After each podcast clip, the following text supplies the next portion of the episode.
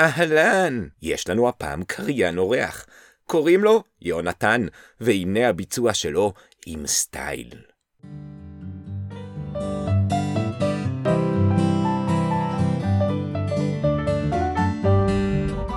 עשה ונשמע, פודקאסט לילדים חכמים.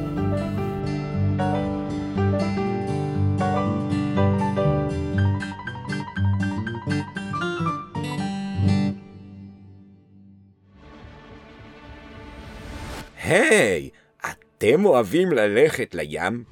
ניסיתם פעם לקפוץ קפיצת ראש לתוך הים?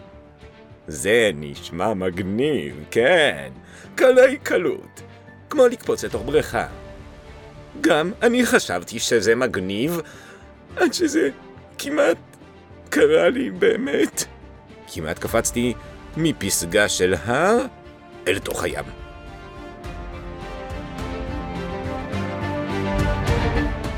אתם זוכרים מה קרה בפעם הקודמת, נכון? נסעתי עם מוטי המטייל כדי להקליט קטע של קריינות בזיכרון יעקב.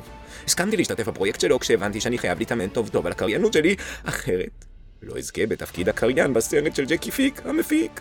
נכנסתי לאולפן הנייד של מוטי, אבל כשנסענו בכביש שעולה להר הכרמל, איזה אופנוען מטורף דהר לידינו וכמעט התנגש בנו. בגללו מוטי סטה מהכביש. התרסק על איזה סלע. התהפך. והמשיך לנסוע במהירות קדימה על סלעים ו... מצאנו את עצמנו מידרדרים בקצב הולך וגובר. אני לא יודע אם אתם מכירים את הכרמל, אבל זה רכס הרים שנמצא צמוד לים התיכון. אתם קולטים? אנחנו הולכים להתרסק לתוך הים! התחלתי לחפש את סירת ההצלה, אבל לא מצאתי. אה, מוטי, איפה סירת ההצלה אצלך פה בתוך האולפן הנייד? סירת הצלה? אין כאן דבר כזה. מה נראה לך? שזו אונייה? עכשיו, אל תפריע לי. אני צריך להתרכז.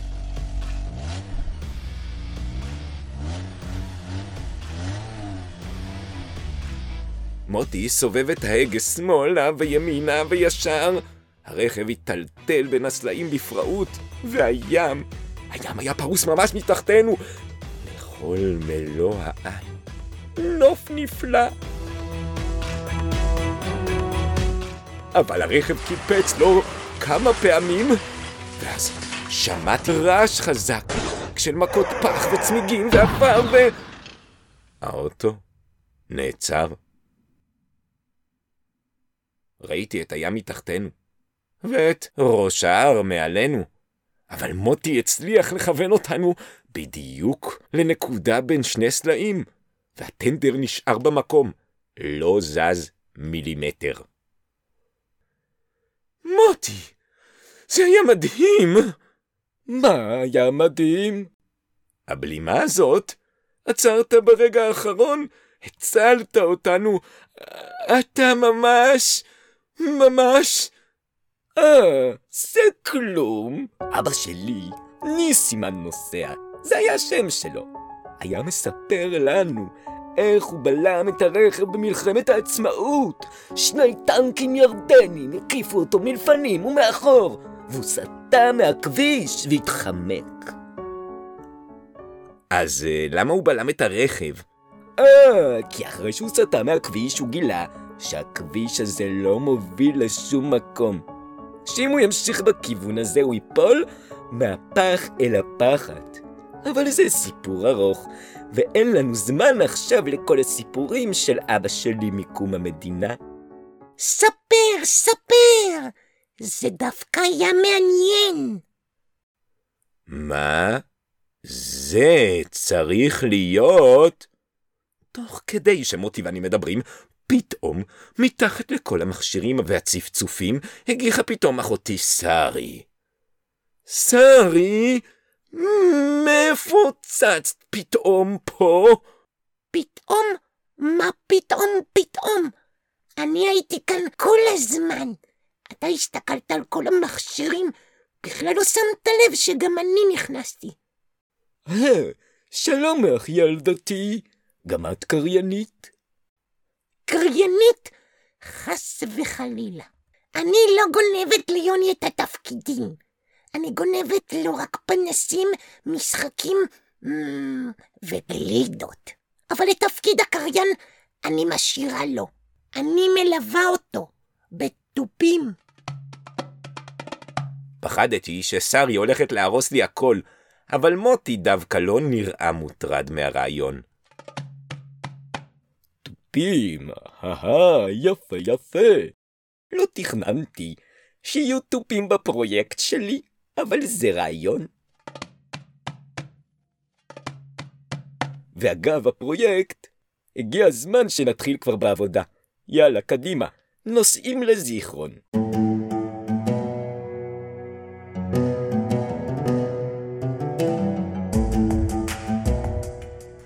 איכשהו, לא יודע איך, מוטי סובב את הרכב וחזר לכביש. מוטי בכלל לא נראה מוטרד מכל הסיפור, כאילו זה קורה לו כל יום, פעמיים. נסענו. התקרבנו לזיכרון יעקב, אבל מוטי לא נכנס לשם. במקום זה הוא עלה על דרך עפר, כמובן. האולפן הנייד קפץ כולו, ואני חששתי שעד שניצלנו מטביעה בים, או התהפכות, שיקרה עכשיו משהו לכל המכשירים היקרים. בסוף הטנדר עצר, ליד סלע גדול. הגענו, חברים! הגענו? לאן הגענו? לשום מקום. טוב, זה לא באמת שום מקום, היה מולנו נוף עוצר נשימה. יכולנו לראות את הים ואת ההמשך של רכס הכרמל, אבל בכל זאת, למה עצרנו סתם באיזו נקודה על ההר? אהה, וכעת קריין צעיר, הגיע הזמן להקליט את הקריינות הראשונה שלך. כאן? לא כאן, על הירח. ברור שכאן, הרי כאן עצרנו. כן, שמתי לב שכאן עצרנו, אבל מוטי, זה לא נראה כמו מקום להקלטות. תגיד, שתי עיניים יש לך? ברוך השם יש. אז בטח כבר ראית שאתה בתוך אולפן. כל מה שדרוש להקלטות נמצא כבר פה. בדיוק בשביל זה יש לי אולפן נייד, שאוכל להקליט איפה שאני רוצה. סבבה, אבל למה דווקא פה? אני אמנם לא כל כך מכיר את זיכרון, אבל בטח אפשר למצוא בפנים מקום נחמד להקליט בו. או-הו, יש הרבה מקומות נחמדים, בתים יפים, אוויר טוב, אבל כשבנו את זיכרון מאפס, אתה חושב שהיא נראתה כמו שהיא היום. היא נראתה יותר כמו השום מקום שאתה נמצא בו עכשיו, רק בלי היישובים מסביב והשלטים בעברית. אז אני רוצה שתשב כאן, ובדיוק כאן תקריא את הקריינות שלך, שתרגיש את התחושה של החלוצים שבנו את המושבה.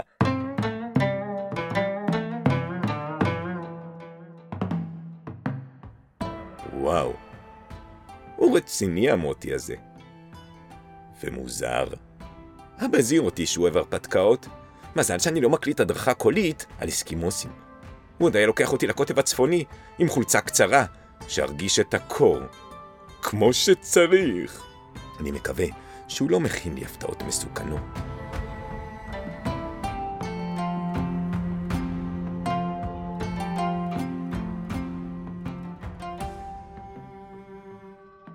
מוטי הביא לי דף, ואני הסתכלתי עליו, זה היה קטע שעליי להקריא. נראה סבבה, מוטי. אז מתחילים? רגע, רגע, רגע. לא כל כך מהר. אני צריך לשמוע אותך, איך אתה נשמע. תקרא את הטקסט. לפחות פעם אחת לפני הקלטה. תאכלו לי בהצלחה. אני מתחיל. ברוכים הבאים. אתם נמצאים בזיכרון יעקב, אחת המושבות הראשונות בארץ ישראל. אתם בטח שואלים את עצמכם, מיהו יעקב? ומה פירוש אחת המושבות הראשונות? ובכן, כ-60 שנה לפני קום המדינה, ברוב ארץ ישראל לא ישבו יהודים. צריך היה להקים יישובים חדשים. קבוצת אנשים שעלתה לארץ מאירופה הגיע לארץ ישראל כדי להקים מושבה עברית ולהתחיל ליישב את הארץ. שרי, מה את עושה? אני מוסיפה לך תופים. אתה מגיע לקטע הדרמטי. כיוון שזו הייתה המושבה הראשונה באזור, ואנשיה לא היו מנוסים כל כך בהתיישבות וחקלאות, עברו על המושבה קשיים רבים. אבל הם לא אמרו נואש, והתעקשו להישאר. הם פנו לברון בנימין אדמון דה רוטשילד, הנדיב הידוע, והוא החליט לתמוך במושבה. הברון רוטשילד הקים בזיכרון יקב, ואנשי המושבה נטעו כרמים והכינו מענבים יין ביקב הזה. אם יצא לכם לטעום מיץ ענבים של עקבי כרמל, אז מיץ הענבים הזה היה מגיע מכאן. כך המשיכו אנשי המושבה לבנות ולפתח אותה. בכל יום היו עובדים קשה, ובסוף היום שותים חלב ממחלבות מושקה. לכבודו של הברון רוטשילד, המושבה נקראה על שם אבא של הברון, ששמו, כפי שאתם בטח מנחשים, יעקב.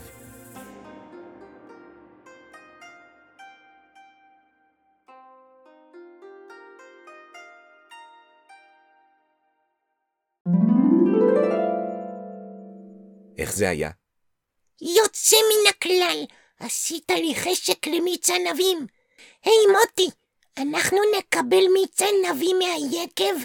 תמיד בקידוש יוני גומר את כל הגביע, הוא משאיר לי רק טיפה וחצי. לא שאלתי אותך איך היה, שרי, אלא את מוטי. היה טוב מאוד. יש מקום אמנם לשיפור. בפעם הבאה תהיה דרמטי יותר.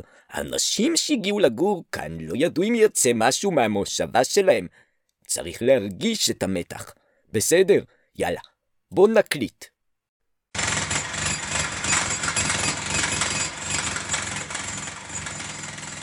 מה זה? התחלנו לשמוע רעשים ממש מאחורינו. הסתכלתי מהחלון וראיתי פועל עובד. לא ממש ראיתי מהחלון על מה הוא עובד, מה כבר פועל בנייה יכול לעשות באמצע הר.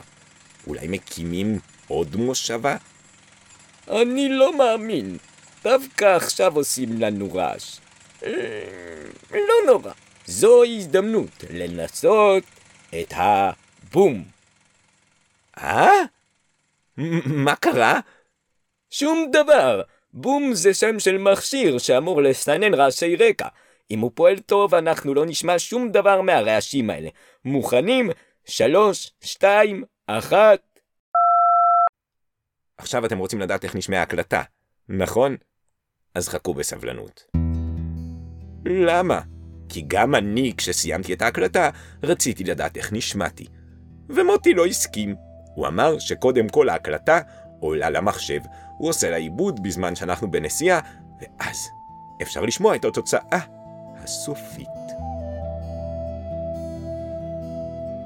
לא יכולתי להתנגד, אז ירדנו מההר ונסענו בדרך חזרה. אני חיכיתי בסבלנות לשמוע אם יצא טוב. אם ההקלטה תצא מוצלחת, אני יכול לשלוח אותה לג'קי פיק, המפיק, שישמע איזה קריין מעולה אני. רק עם מחלבות מושקה קצת הסתבכתי, ואיזה שם זה, מושקה. אבל נראה לי שיצא טוב בסך הכל. כשפנינו דרומה בכביש החוף והתרחקנו קצת ממורדות הכרמל, מוטי פנה אלינו. מה אתם אומרים? תבוא איתי שוב להקלטה. עשיתם עבודה טובה. יש לי עוד הרבה מקומות בארץ שאני רוצה לשים בהם עמדה של הדרכה קולית. מוטי, אני בא איתך, בתנאי שאלה לא מקומות מסוכנים. מה איתך, יוני? אתה מתנהג כאילו ביקשתי ממך לנסוע לחרמון או לקוטב בחולצה קצרה, ולהקליט הדרכה קולית על פינגווינים. בפעם הבאה נהיה במקום משגע, אני מבטיח לכם. בינתיים מוכנים לשמוע את ההקלטה שלנו? בטח, בטח, תפעיל אותה, מהר! הנה זה בא, שלוש, ארבע, ו... ברוכים הבאים. אתם נמצאים בזיכרון יעקב, אחת המושבות הראשונות בארץ ישראל. שואלים את מה? אוי. מה זה צריך להיות כל הרעש הזה? לא שומעים כלום! כתיבה באהבה חיים אקשטיין, קריינות ועריכת סאונד, אלנתן בראלי, התמיכה הטכנית עמיעד בראלי, אתם מוזמנים להמשיך ולהזין לנו בכל האפליקציות, ולשלוח לנו תגובות, ולהפיץ אותנו לכל מיני חברים וכל מי שאתם רוצים. ואם אתם רוצים גם להשפיע על המשך הסדרה, אתם מוזמנים להצטרף לאחת מרשימות התפוצה שלי ושל חיים, ושם אנחנו ניתן לכם אפשרות לבחור מה ההמשך. ולפי זה, יהיה המשך, באופן מפתיע. לשלוח תגובות, לי הכי נוח זה דרך הוואטסאפ, מופיע באתר, והמספר שלו הוא 0899509116. זה עובד, מבטיח לכם, למרות שזה מספר של הבית שלנו. ביי.